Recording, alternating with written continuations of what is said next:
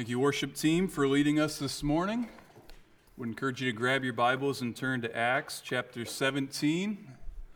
Lord willing, today we will finish up Acts chapter 17. Maybe you're new, or maybe you don't have your own copy of God's Word. I would encourage you to look in the chairs around you. You should look for a smaller black book, and I would encourage you to grab that to follow along with us. That is our gift to you today. We hope that you'll take it home and read it. I would encourage you to start in the Gospel of John there in the New Testament. Acts chapter 17, we'll be looking at verses 16 through 32. It wasn't too long after receiving my driver's license, probably somewhere around halfway through age 16, when I got my first job. The door was open for me to work at God's gift to Mexican fast food, the one, the only Taco Bell. Now, throughout my junior and senior year in high school, I worked part time at the Taco Bell in Marietta, Ohio. And for all the blame and for all the nasty things that are said about working at fast food, let me tell you, it was a great first job for me and taught me a lot of valuable lessons that I've taken throughout my life.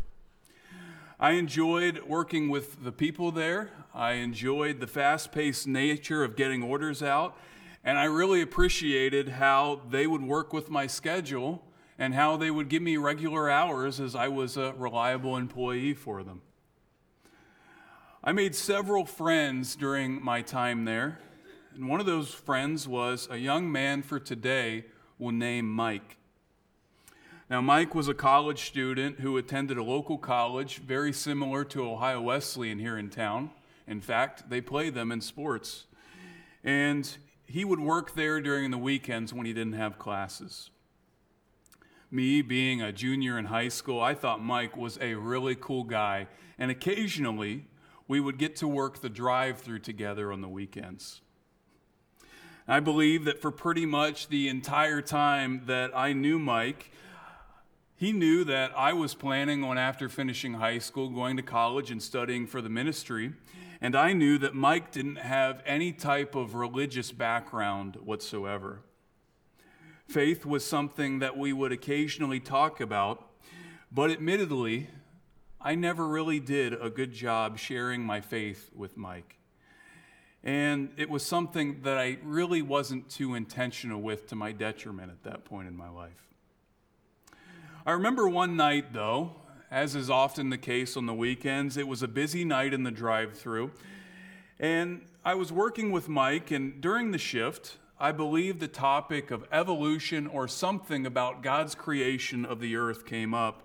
And Mike asked me if I truly believed what the Bible said on this topic. I affirmed that I did to Mike. And Mike, in a non aggressive, curious tone, challenged me on that. He asked me why I believed this to be true, and he told me that he had studied evidence contrary to it that he would share with me on it. Now, Mike did share some of those things with me, and we talked about it a little bit, but admittedly, between trying to get taco orders out the window and just being probably dumbfounded because for the first time in my life, someone really challenged me about what I believe. I didn't really do a good job responding to Mike. I'm sure for many of you, just like me, you can point to a time in your life where you wish you would have done a better job addressing someone's curiosity about your faith.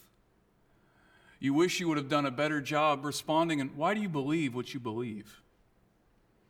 And today we're going to see an example from the Apostle Paul on how to respond when someone who holds different beliefs than you is curious about what you believe without being hostile towards it. We find that here in Acts chapter 17. And we're going to start by reading verses 16 through 21 they share with us this Now, while Paul was waiting for them in Athens, his spirit was provoked within him, and he saw that the city was full of idols. So he reasoned in the synagogue with the Jews and the devout persons, and in the marketplace every day with those who happened to be there. Some of the Epicurean and Stoic philosophers also conversed with him. And some said, What does this babbler wish to say? Others said, He seems to be a preacher of foreign divinities because he was preaching Jesus and the resurrection. Verse 19 And they took him and brought him to the Areopagus, saying, May we know what this new teaching is that you are presenting. For you bring some strange things to our ears. We wish to know, therefore, what these things mean. Now, all the Athenians and the foreigners who lived there would spend their time in nothing except telling or hearing something new. We find ourselves today in the final third of the three year span of Paul's second missionary journey. As we concluded our time last week, just before this in the text, we saw Paul departing from Silas and Timothy in Berea after frustrated Jews from Thessalonica stirred up and agitated crowds in that area. Now, here on this map on the screen, we first see Paul at the top star there. And we see Paul then moving to the bottom star there in Athens, which is a long journey of at least close to 250 miles. Now, we aren't sure if Paul made it to Athens on land or on foot, but we know either way it's going to be a long journey there. Now, Paul was here waiting for Silas and Timothy to arrive, and because of the distance, it's going to take some time for them to get there. But Paul was intentional with that time, and he set his focus to where he found himself. And he sought to minister to the people there, and interestingly, as he does so, as we see Paul's example here, this is going to be one of the very few times in the book of Acts where we see a follower of Jesus Christ going at his mission solo. Oftentimes, we, other, we see the other apostles going together in pairs or with more of them going and preaching and teaching and ministering to people. This is one of the few times where we see Paul proclaiming the good news by himself. And so, as we find ourselves here in Athens, we see that Athens is the capital of Greece, a city that was known for its art, for its culture, for its architecture, its education, and its religion. The city, by the time that Paul made it here, had lost a little bit of its luster, but it was still very influential, both then and as well throughout history. As you or I could go to many renowned museums today and see Athenian artwork or architecture. As well, we could see philosophies, as throughout history we could see many of them philosophers calling Athens home, including Socrates, Plato, and Aristotle. Athens was an incredibly important piece in the history of the world, and it was an incredibly cultural place that Paul found himself here in this text. And the first thing that we see in it is that the art and architecture that Paul saw here in Athens reflected the polytheistic worship of that area. Now, Athens was known all over the world for its magnificent art, for its beautiful architecture. And yet, this architecture, this art, reflected what the people believed, and that's in what we call polytheism. Or polytheism is a belief or worship in more than one God. Now, we believe in what's called monotheism, or one God. But as we see here, these people believed in multiple gods. And as Paul went through this land, and as he saw these people and their artwork and their architecture, it shares with us in verse 16 that his spirit was provoked within him. Now, this isn't referring to the Holy Spirit, but instead to this burden that Paul had that he felt inside of himself because of these images that he saw. In fact, if we were to look at the original Greek word there, what it literally means is that Paul was infuriated, he was frustrated, he was burdened by these idols that he saw. He walked through this city and saw art and architecture made by some of the best craftsmen and artists of the time. And yet, all of it portrayed false gods and goddesses, things that they believed in And historical record shows us that marketplaces such as this were literally lined with these. Paul's was frustrated as he saw these things. William Arnot in the Believer's Bible Commentary is where I got this from. Says it was not that he, that Paul valued marble statues less, but living men more. He is not the weak, but the strong man who regards immortal souls as transcendently more important than fine arts. Paul did not consider idolatry picturesque and harmless, but grievous. What Paul saw grieved him. So, what was his response to this then? Well, he met with these people and he shared good news and so we see that these people believed in polytheistic worship, in the worship of multiple gods. But we also see that the people of Athens reflected its worship, and that Paul met with these people and learned quite a bit about them. It shares with us in verse 17 and continuing on that he met with these people in two different places. Verse 17 says that he reasoned in the synagogue with the Jews and the devout persons so, first, we see that Paul met with religious people in the synagogue. And there in the synagogue, he would meet and share the truth of Jesus being the Messiah to the Jews and the devoutly religious, it shares with us, or those are the God fearing Gentiles. This was his normal method of sharing. He would go to the synagogue. He would share with them. He would often reference back to the Old Testament to build rapport with these people and to confirm what he shared with them and how Jesus was the answer. He was the bringer of the new covenant. This was his normal method of sharing, yet the focus of this text moves off that very quickly and moves to the other people that Paul was able to reach. As secondly, we see that he reaches scholars and everyone else in the marketplace. So it shares with us in 17 that he reasoned in the synagogue with the Jews and devout persons, and in the marketplace every day with those who happened to be there. I appreciate Paul's consistency there. And every day he would go to the marketplace. And the marketplace was known as the business, political, and legal center there in Athens. If you had something to sell or if you had something to say, that's where you went. And notice Paul's evangelistic strategy.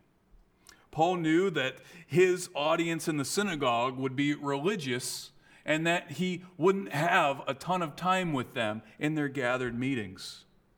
He wanted to reach more than just the religious folks in the areas, so he moved to the marketplace because he didn't want to reach just the religious people, he wanted to reach everyone. And Paul spent his ministry time there where he likely knew there were going to be the largest amount of people worshiping these false idols. And this led to a conversation with the philosophers there of the day.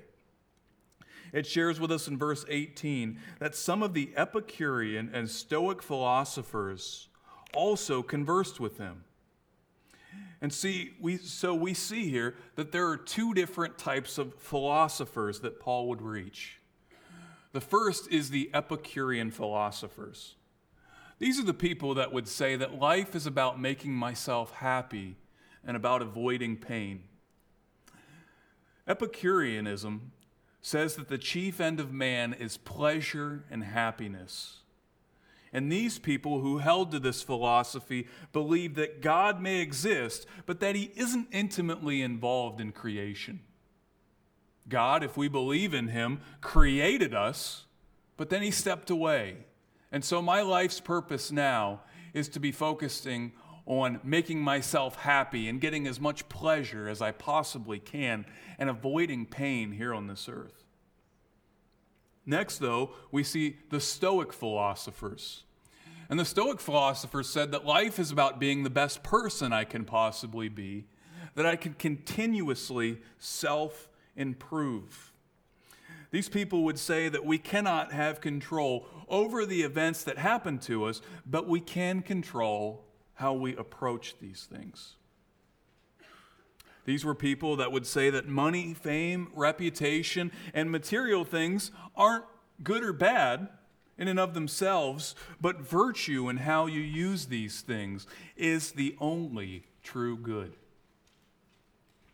Now, as we look at this philosophy, it's not necessarily a bad philosophy, but it isn't connected to Christianity. It's a humanistic philosophy that focuses primarily on the created, on us, instead of on the creator, on God. And so, oftentimes, those people who followed this philosophy were incredibly self focused, trying to be very self sufficient. Stoics were often much more mystical than Epicureans, and they often believed in a divine figure or figures that connected to nature. So they were very mystical, but they did not hold to the God that they read about in the Bible. So they would often then give their worship to their false gods and then work as hard as they could to try to make sure that they were doing their part. Now, Paul's message was much different than the one shared by either of these philosophies. So it's interesting that these philosophers called him, it tells us in verse 18, a babbler. It says, What does this babbler wish to say? Others said, He seems to be a preacher of foreign divinities. Now, that word babbler comes from the phrase one who picks up seeds or it suggested that Paul was a person who was sharing ideas that he didn't fully understand, but that he just picked up pieces of. Actually, the illustration that they use is like a chicken picking its seeds. Paul was an amateur philosopher, picking at philosophies, constructing one in and of himself that he didn't fully understand yet. He was a little bit simple. And so I think it's easy for us to look at this text now and say, these guys were a little too smart for their own good. But yet, something that Paul shared intrigued these men. They said that preaching, that he could either be picking at seeds or that he could possibly be going after foreign divinities that were new ideas and that were completely foreign to them, and that interested him. Because it shared then an invitation that Paul couldn't refuse. It shares with them in 19 that it took, they took him and brought him to the Areopagus, saying, May we know what this new teaching is that you are presenting. Verse 20 For you are bringing some strange things to our ears. We wish to know, therefore, what these things mean. Paul had an opportunity to meet, next we see, with the authorities in the Areopagus. Now, the Areopagus meant the hill of Ares, and Ares was the Greek god of war. Some also call this location, you've probably heard of it, Mars Hill. It rose high above the marketplace, but it wasn't too far away. And at this hill, there would be a large table where a court met that was the authority over the civil and religious life there in Athens. Paul, by this point, was used to being persecuted by his faith, but as best we can tell, that he wasn't going to be persecuted here. But instead, they asked him to share more so that they could understand these, strong, these strange doctrines that they hadn't heard that he preached. Now, we don't know this for sure, but it is likely that these authorities would determine if Paul would be able to continue to preach and to share his message in Athens or if he would be silenced from doing so. But if you know the Apostle Paul at all, I can promise you that a couple guys telling him you can't share the good news isn't going to do much to stop him. So Paul had this opportunity to share this message with the authorities, but not just the authorities, but as well to curious listeners. Looking at verse 21 there, it shares with us now all the Athenians and the foreigners who lived there would spend their time in nothing except telling or hearing something new. Not only would he share this message with the authorities there, but he would share them with curious listeners. As this was an basically one of the ancient intellectual centers for the world during that day. Many of the residents would have been interested with what Paul shared, these new ideas. And so they would have loved to have heard, heard and debate these new philosophies and ideas at the last, as the last part of 21 shares with us. Paul had a captive audience here. And as we'll see in a few minutes, he made the most with that. But before we get there, let me say this that the opportunity that Paul had, in many ways, parallels the opportunities that you and I often have to be able to share our faith with other people today. We see elements of the philosophies of Epicureanism and Stoicism regularly today. Now, let's talk about that with my friend Mike. Now, Mike and I stayed friends after our time in Taco Bell. We occasionally would see each other and talk, and we did a couple times about our worldviews and our faith. And the Lord later opened the doors to some better conversations with him, but to the best of my knowledge to this day, Mike has not trusted in Jesus Christ for his salvation, and he really hasn't given a lot of thought into Christianity. Now, that being said, I remember that he was studying computer science there at our hometown at the local college. And I once asked him what his goal was in his profession. And I still remember that Mike straight up emphatically told me that his one goal through his profession was simply to make a lot of money. Bluntly, he told me, I want to study computer science and I want to get rich.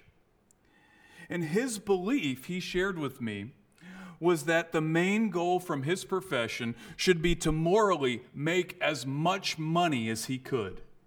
And as he did that from the Epicurean standpoint, the standpoint that says life is about maximizing happiness, it's about avoiding pain, he believed that money and the security it provided would keep him happy and would help him to avoid pain as much as he could. Now, all of us at times could name someone with a similar mindset, but it's something that can infect our thinking at times as well. As there's this tendency that people often have to look at the difficulties that others are experiencing and to compare the amount of resources or wealth that they think they have with those struggles. I'm sure you, like I, at times could have been caught up in the thinking where we say, oh, that person is going through a terrible tragedy. And we sympathize with them. But then we think to ourselves, well, that person has a lot of money that's going to help comfort them through that struggle. Now, it doesn't have to be money, it could be anything. Fill in the blank with something that we believe can help give us the maximum amount of happiness and help us to avoid pain as much as possible. Yet, that mindset of believing a lot of money or a lot of resources can comfort us and make our lives less painful. Shades of that philosophy are found there in Epicureanism. But yet, there's also people that we know who hold to more of a stoic philosophy in life and these are the people that you constantly see posting on social media about embracing the daily grind. They busy themselves with continued self improvement, whether that's through continued time in the gym, continued education, or doing whatever they can to better themselves. And let me say very clearly that's not a bad thing to want to better yourself. In fact, we as believers should be doing that.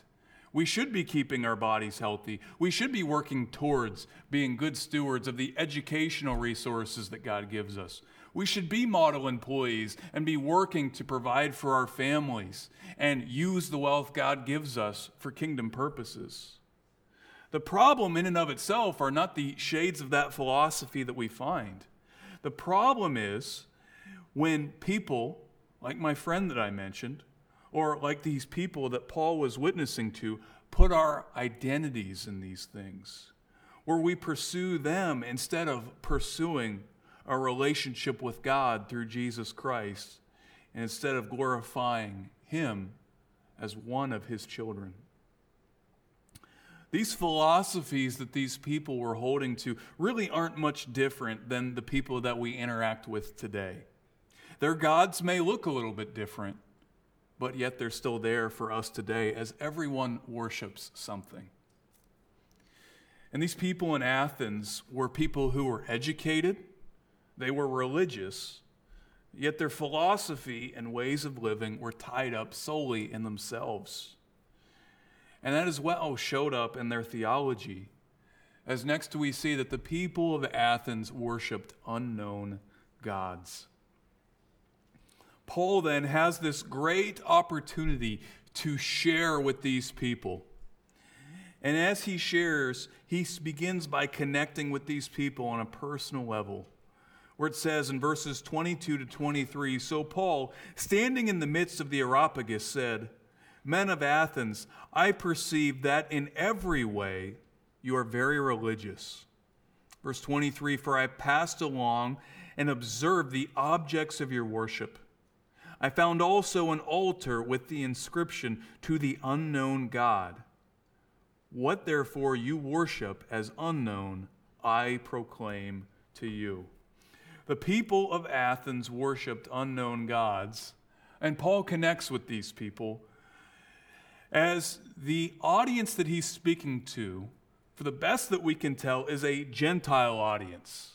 We can base that on the fact that they had polytheistic, they believed in multiple God beliefs. Typically, a Jew was going to believe in one God, not multiple gods. But Paul couldn't connect his message then to the Old Testament as he would often do here with these people because it wasn't going to hold the same weight or attract them in the same way. No, instead, he's going to focus on something else He's going to focus on them, it says, being very religious in every respect, as verse 23 shares with us. As he saw the art, as he saw the architecture, as he saw the various gods that the people would worship, he said, You guys are very religious. You have a God of water, a God of the harvest, a God who you believe will financially bless you. And yet it shares with us that he even found an altar to an unknown God that the people made to make sure that they didn't unintentionally offend a deity that they didn't know existed and failed to worship.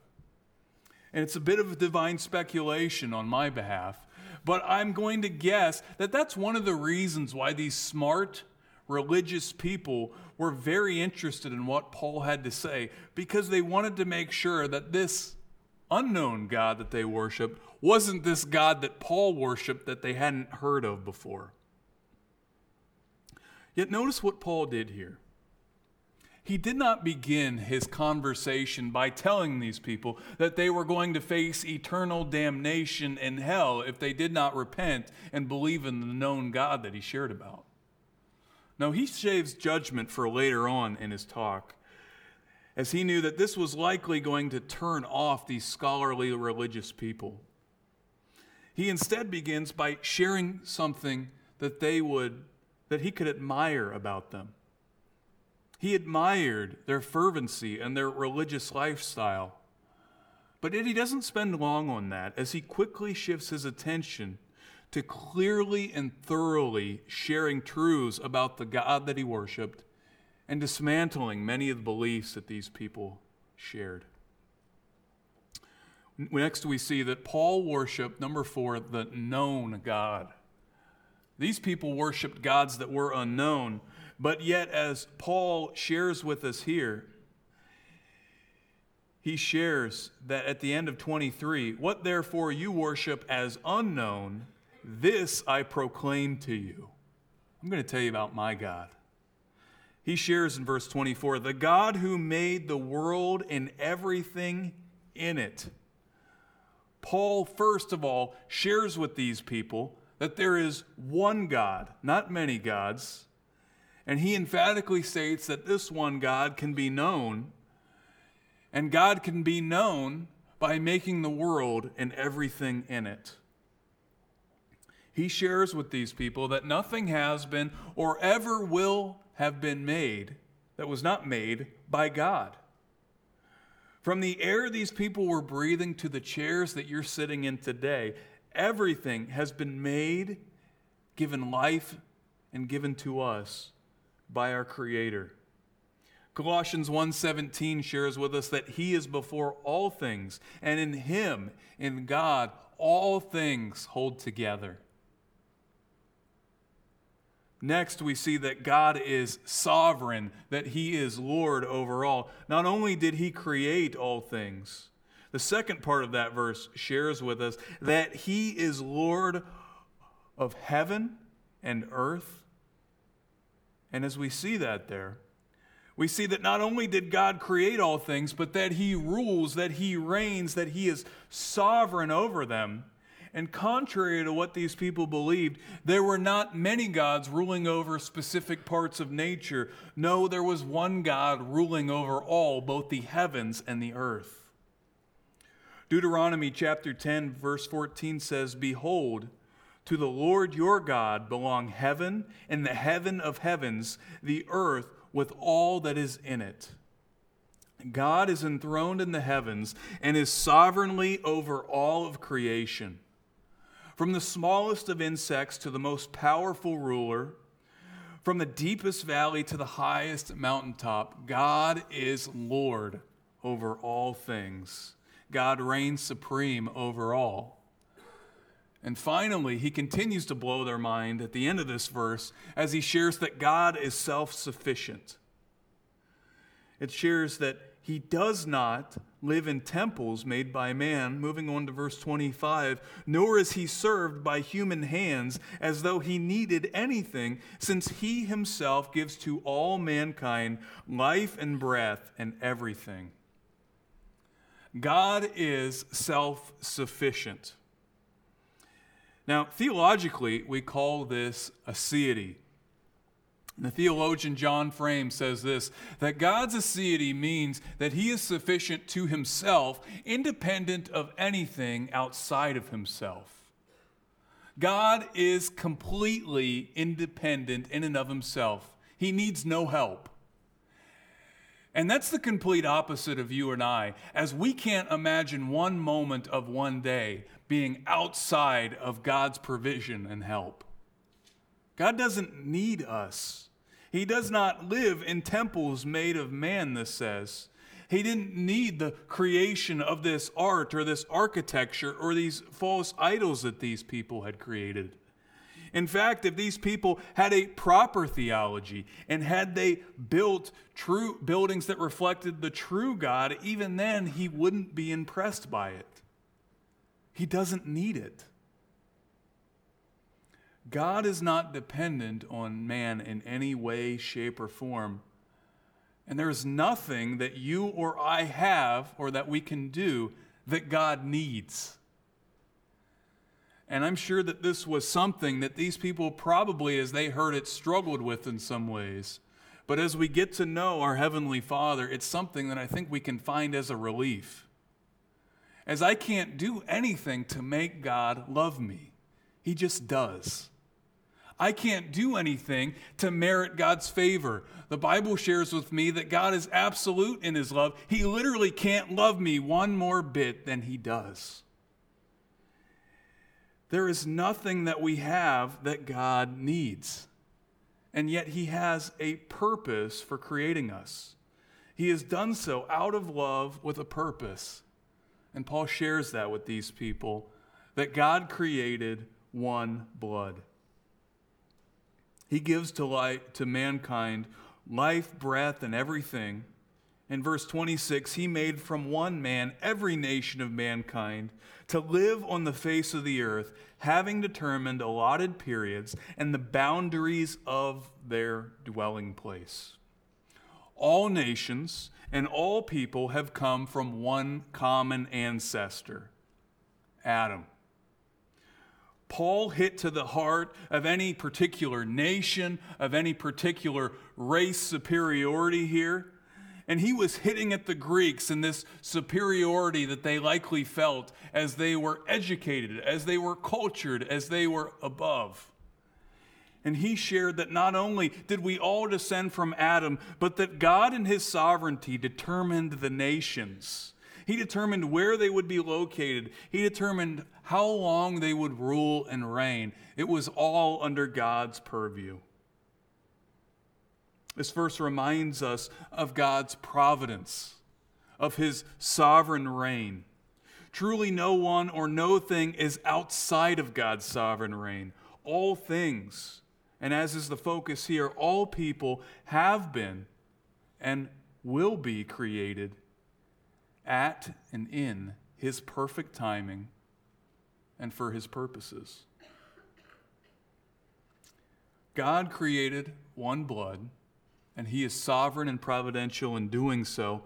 Yet, complementing this verse are the following three, which really make the central focus of Paul's speech. And that's this that God created man to seek him.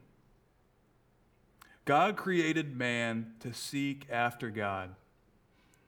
It shares with us in verses 27 through 29 that we should seek God and perhaps feel their way towards Him and find Him. Yet He is actually not far from each one of us. Verse 28 For in Him we live and move and have our being. As even some of your own poets have said, for we are indeed His offspring. Verse 29 Being then God's offspring, we ought not to think that the divine being is like gold or silver or stone, an image formed by the art and imagination of man. Not only are all people created in God's perfect timing, but they are created with purpose. Man's purpose is to seek after God. I love the way that French mathematician Blaise Pascal shared this, as he shared that there is a God shaped vacuum in the heart of every man, which cannot be satisfied by any created thing, but only by God, the Creator, made known through Jesus Christ. Here in this text, we see this tension that we often wrestle with of God's sovereignty and man's responsibility. As God created all men in his perfect timing, yet each man has a responsibility to seek after and to find God. Paul's words here would connect well with the Stoics, who are always working towards self improvement, as man's responsibility is to feel around the, around the world that God created and to try to find their way to Him. But yet, God in His grace, we can see as we seek Him, it shares with us that He is all places, and at the same time, He is not all far off from us.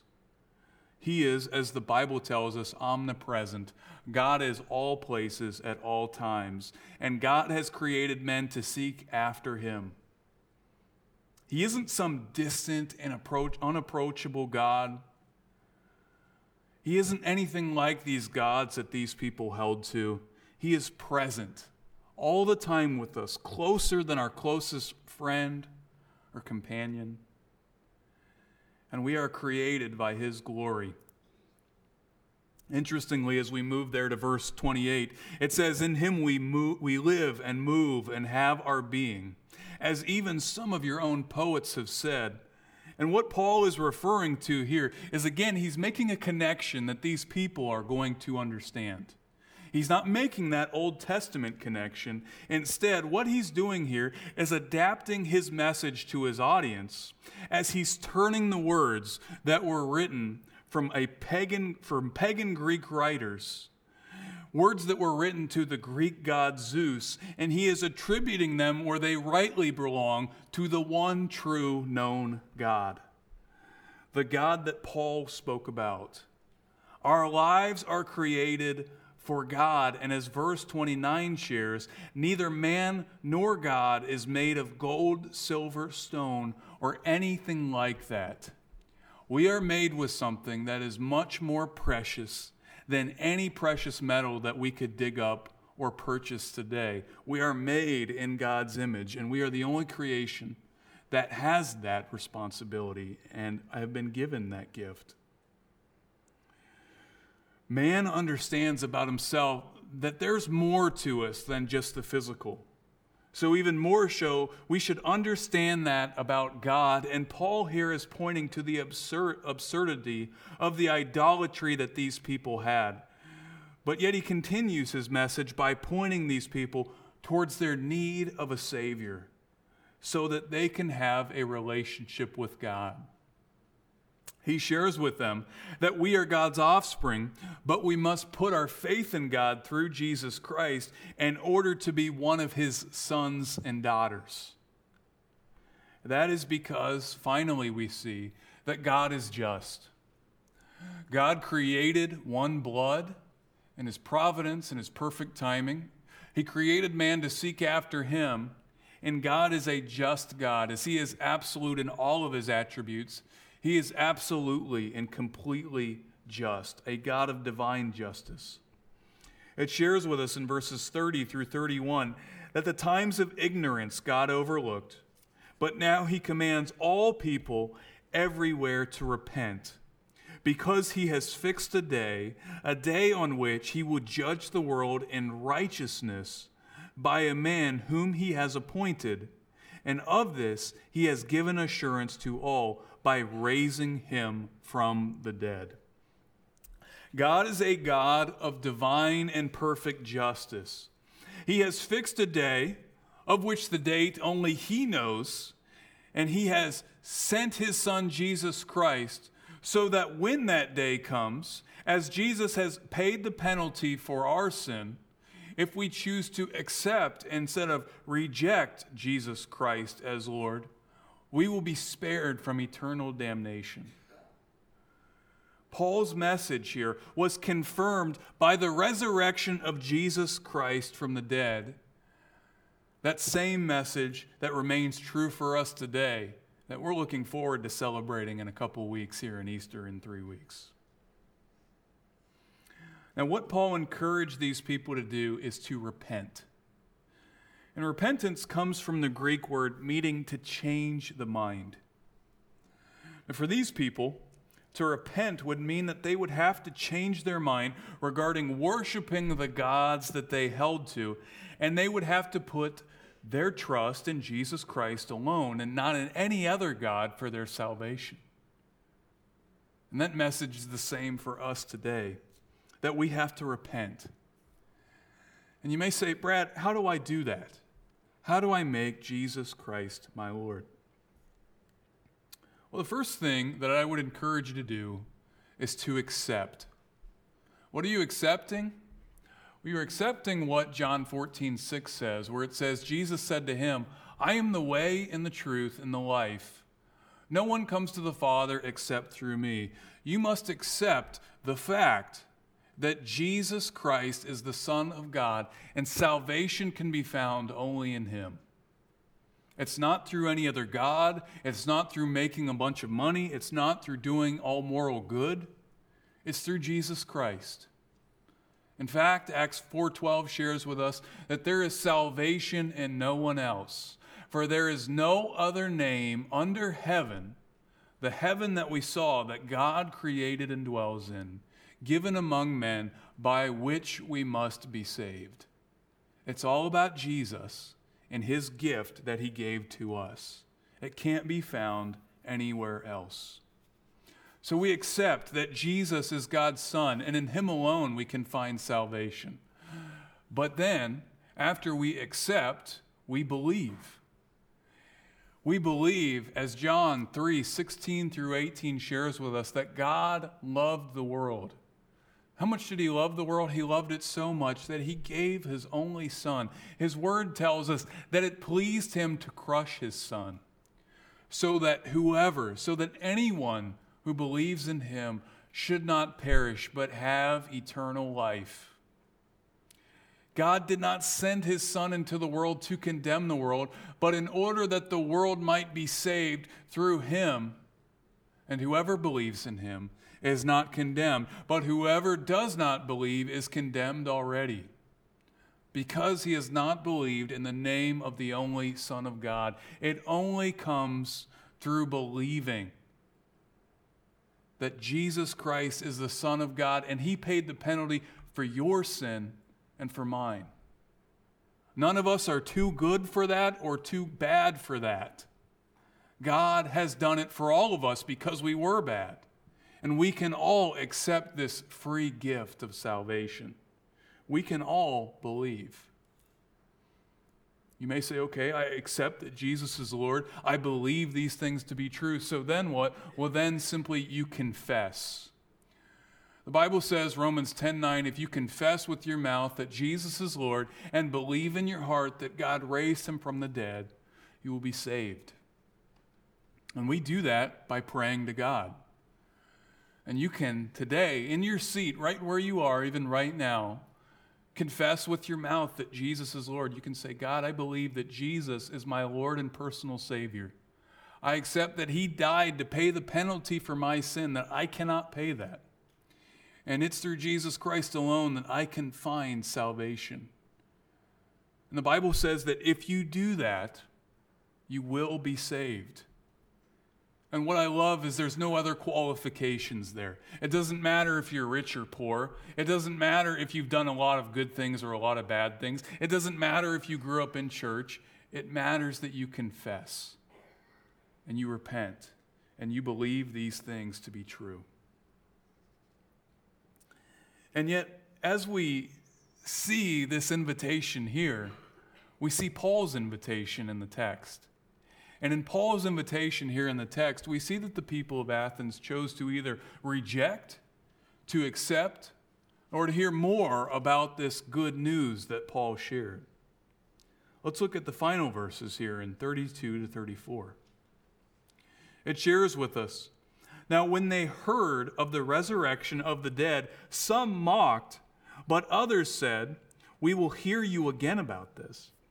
So Paul went out from their midst but some men joined them and believed, among whom were Dionysius, the Areopagite, and a woman named Damaris, and others with them. What we see here is that the people of Athens chose to reject, accept, or hear more about this good news. Now, interestingly, here, we don't see swarms of believers moving forward and following Christ as we often see in the book of Acts. But yet, we do see that there are people who move forward and did. And like Paul, as we share the good news in the marketplace that God gives us, the results that we find are probably going to be similar to what we see here. We're going to share, and maybe a couple people come to Christ. Praise the Lord for that.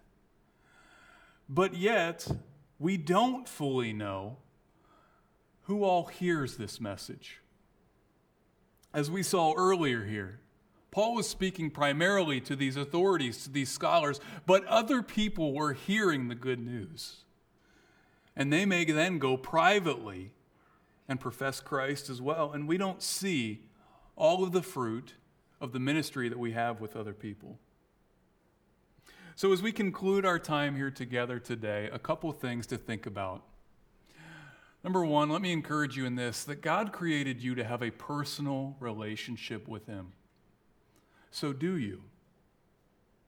We've given the invitation already today and what you must do to be a follower of Christ. And you have a choice to make. As these people, you choose to accept that, to reject it, or you can choose to, as some of them did, say, I want to talk more about that.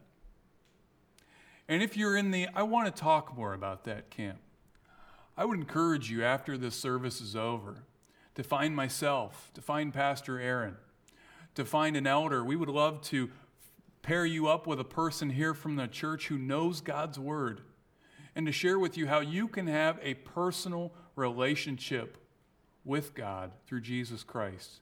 We'd love to answer your questions. In fact, there's people at this church that pay me to do that. It's pretty cool. God created you to have a personal relationship with Him. So if you have questions about that, make sure that you ask those questions. Next, though, you say, Yeah, Brad, I am a follower of Jesus Christ. Well, the Bible shares with us in Romans 11 12 that we're going to give an account to God someday. And we will give an account, number one, for if we have put our trust and faith in Christ, but we'll also give an account to God for how we steward the opportunities that He gives us and the work that we do. And so, as we do that, then, let me ask you this where is your marketplace? Where is the place whereas Paul found himself that you can share the good news of Jesus Christ with other people? Are you telling others about Jesus there in that marketplace? Now, the beauty is, all of us have a marketplace. Your marketplace is likely going to look different than mine. It doesn't matter if you're a business professional, if you're a teacher, if you're a farmer, if you're a stay at home mom, if you're just figuring out what you're going to be doing next. We all have our marketplace. The place where, just like Paul, we have opportunities to reach others and to share Christ with them. And my guess is that if God puts you in a marketplace like this, that there's going to be some people who are curious about what you believe. My guess is not everyone's going to reject it, like here, not everyone did. Some may even praise the Lord, accept it. But are you telling others about Jesus Christ there? Are you sharing the good news? And finally, then, alongside that, are you prepared to share? I think one of the things that often hinders us from sharing our faith with others is the fact that, like when my friend Mitch asked me, Oh, wait a second here. What do I say to that? What do I believe in that? Now, Paul used a contextualized message to reach his audience. He didn't skimp on his theology, but what he did was practically applied apologetics to reach people for Christ. He shared of who Jesus was, he shared of his theology, but he did so in a way that reached his audience. Do you know your audience? Do you know how you can share your faith with them? There's a reason why we have these classes, why we study God's Word here together. There's a reason why we have things outside of Sunday morning services. It's so that we can be well equipped to do these things. There's a reason why we, why us as pastors have office hours, so that we can help you with these things. If you say, I'm not prepared to share in my marketplace, please get help doing that. One day you will give an account to God, and He will say to you, I gave you these opportunities. What did you do with them? Be prepared to share with other people God's wonderful good news of salvation. Every person and every situation is different, but do you have your plan? And remember that others will be watching and listening, not those who you are just directly talking to. We don't know all the work that God is going to do through our ministry. We just know that He's called us to do it. Let's close our time in prayer.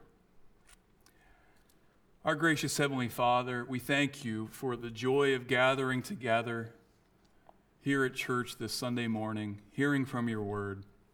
And Lord, I pray that these practical truths that we've studied today would be encouraging, would be helpful, and as well would be challenging.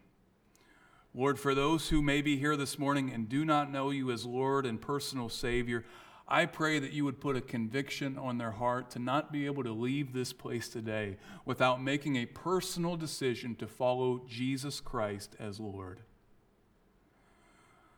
Lord, for those of us who have called upon the name of the Lord for salvation, I pray that you would help us in the marketplaces that we find ourselves in.